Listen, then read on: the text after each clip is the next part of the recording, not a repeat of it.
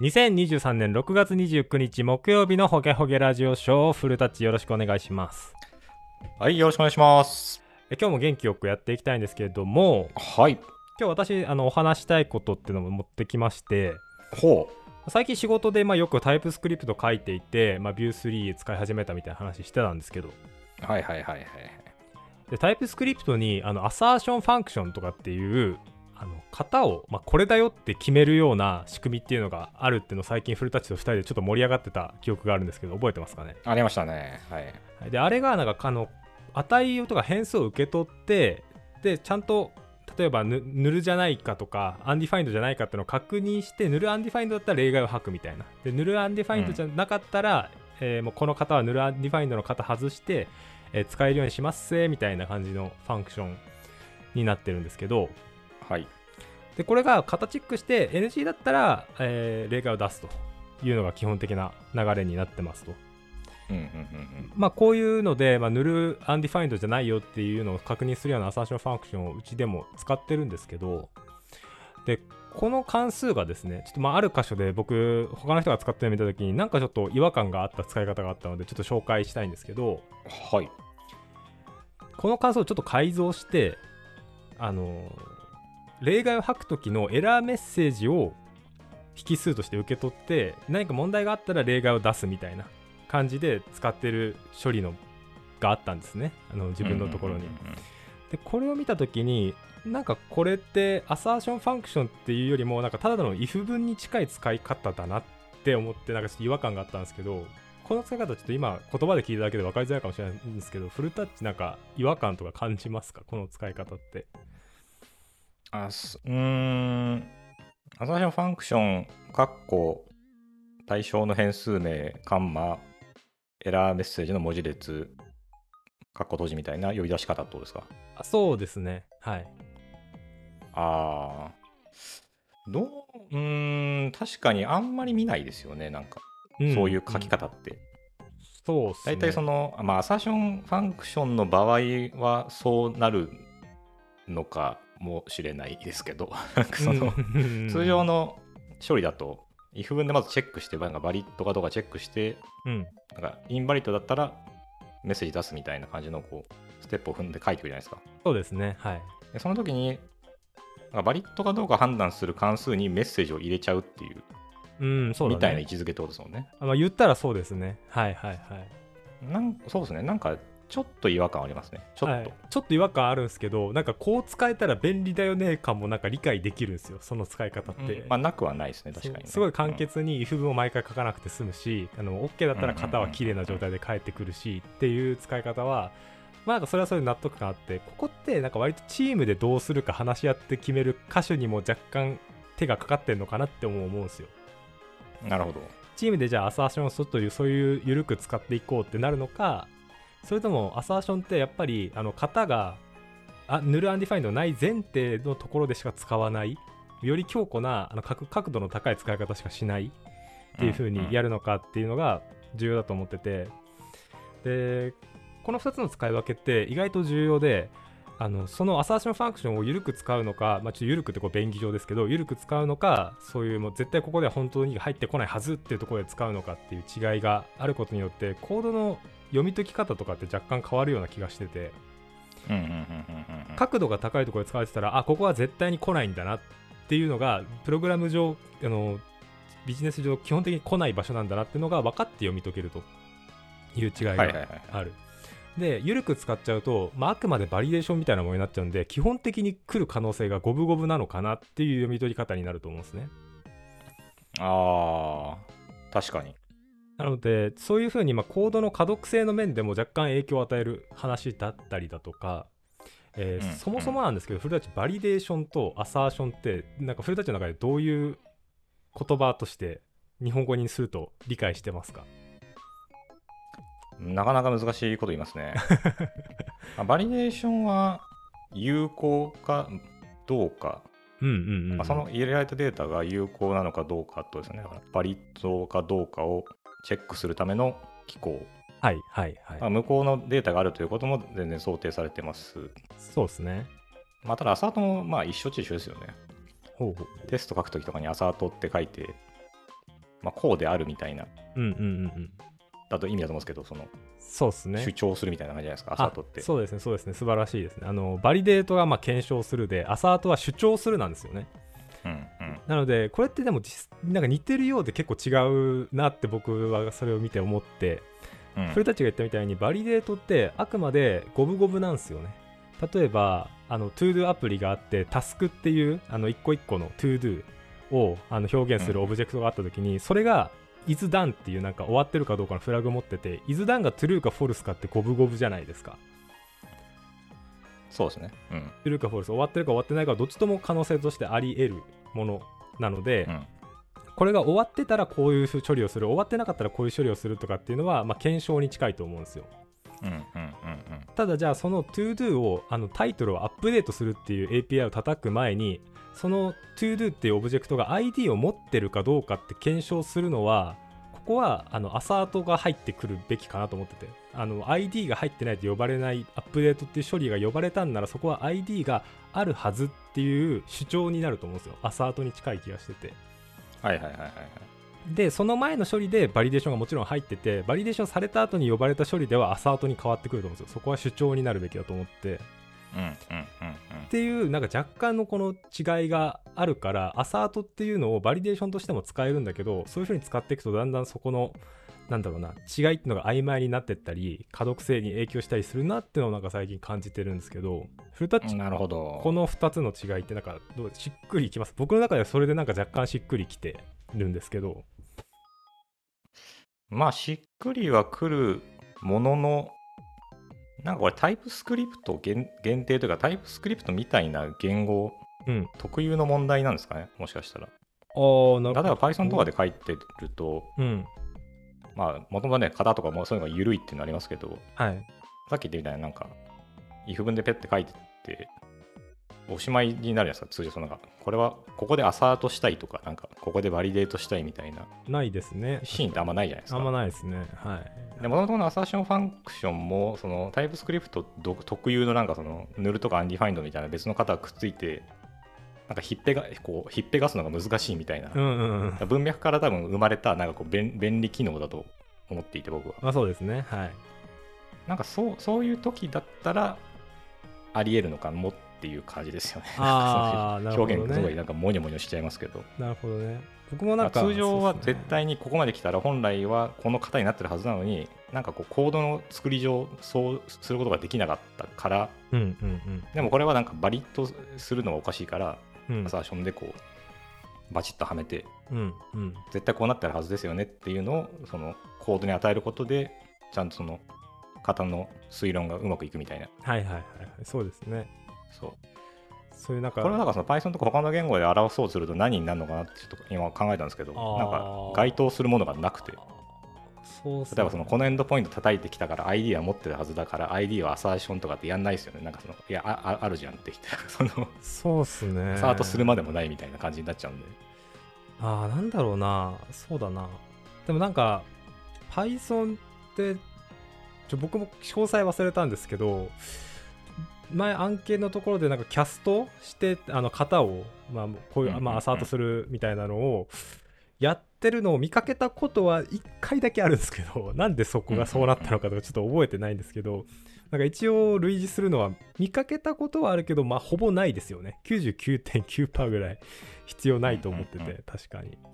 そこのま差あ確かにはか型、まあ、どのぐらい書くかですよねだから、まあ、いっぱいとか含めてあそうですどのぐねらい書けちゃんと書いていればもしかしたら同じようなことをしないとなんかここはこういう意味で保持してるデータだけどうんうちゃんと解釈してくれないみたいなシチュエーションがもしかしたらあるのかもしれない、はいはいはいそうですね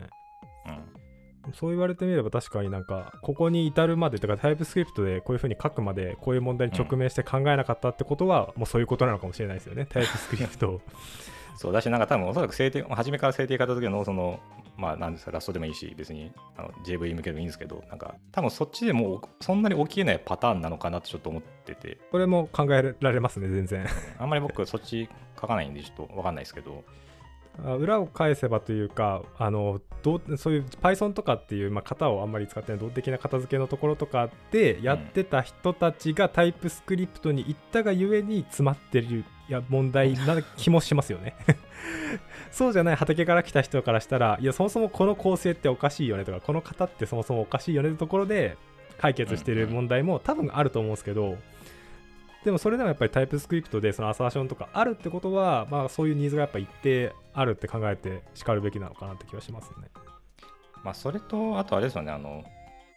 J- JS でコードがやっぱりこうなんか、バックエンドにアクセスしてデータと取得してきたときに、うん。なんか通常だとこうプロミスでなんか any とかになっちゃうけど、うん。ここは絶対にこうなってるはずだみたいな。はいはいはい。バックエンド側も自分たちで開発してるから、ここのデータはこうなってる、確実にこうなってるっていうのをアサートしたいとか、うんうんうん、多分シチュエーションがいくつかあるんだと思うんですよね。ああ、なるほどね。なんかあのグラフ QL だと型がちょっと弱めについちゃうとか、フなんかあるじゃないですか。うん。だからそういうとこで、なんかビジネス上というか、なんていうんですかね、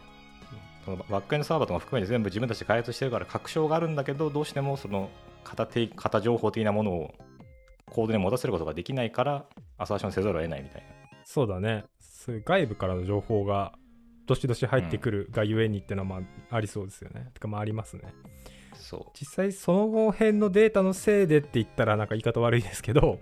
型がなんか複雑になっていくっていうのはまああるあるですよね自分たちのコードだけだったらこんなに綺麗だったのに急にぬる入ってきたから全部書き換えなきゃみたいなって結構あると思うんですよね、う。まあありますね、確かうに。ん、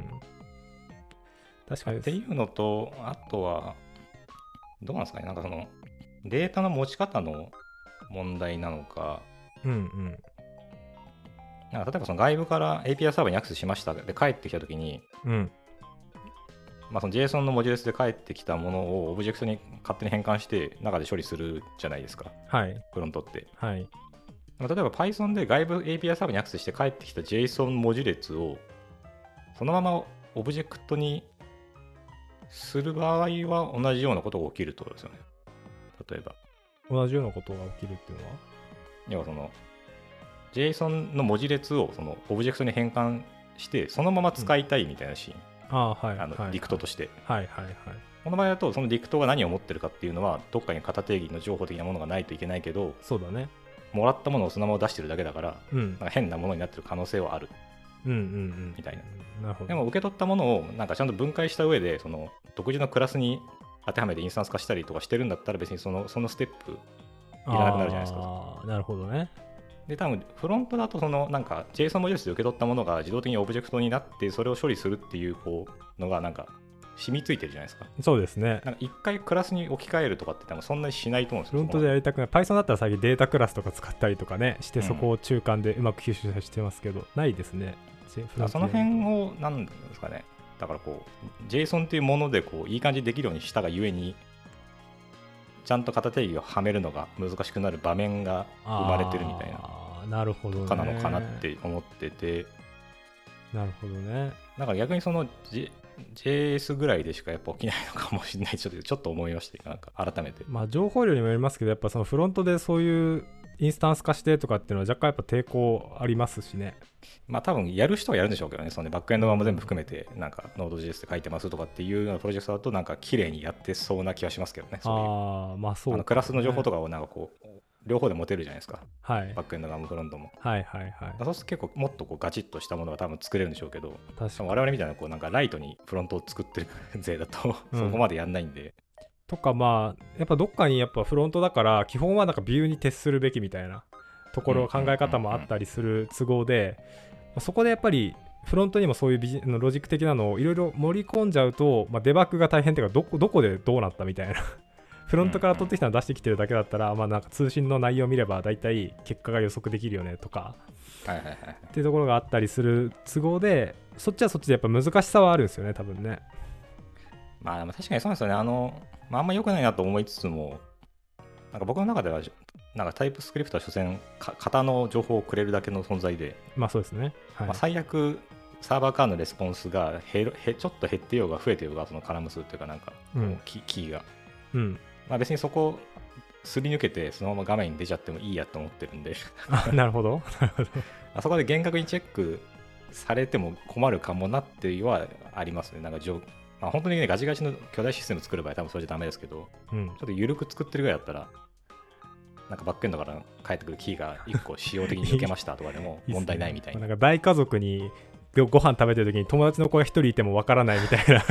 な 感じのああイメージそういうことですね。あもう1人増えとるけどまあいいかみたいな許なんさかれ唐揚げの皿なくなってるけど みたいな。あまあ、っていうことでです、もね、この画面唐揚げないから大丈夫です。みたそいれながタイプスクリプトだったらもうご飯食べるときに「はいまるさんね」ってこうチェックしてって「あお前名簿にないぞ」みたいなチェックされるからそうそうちょっと面倒くさいで朝アねサーションされちゃ うから。このお皿には唐揚げがあと5個乗ってるはずだみたいなアサーションされてでい1個食べちゃいましたみたいなのはちょっとめんどくさいんで肩おかしくてビルドできません確かにそうですね。うん。その甲斐さんがさっき言ったビューに徹するみたいなのは、うん多分僕もあると思うんですよね、そういうなんか考え方が。はいはいそうですねこれがもっとなんかフロントで作るめちゃめちゃガチガチのシステム、ロジックモリモリのシステム作るとかだと、多分また変わってくるんでしょうね、考え方がね。そうですね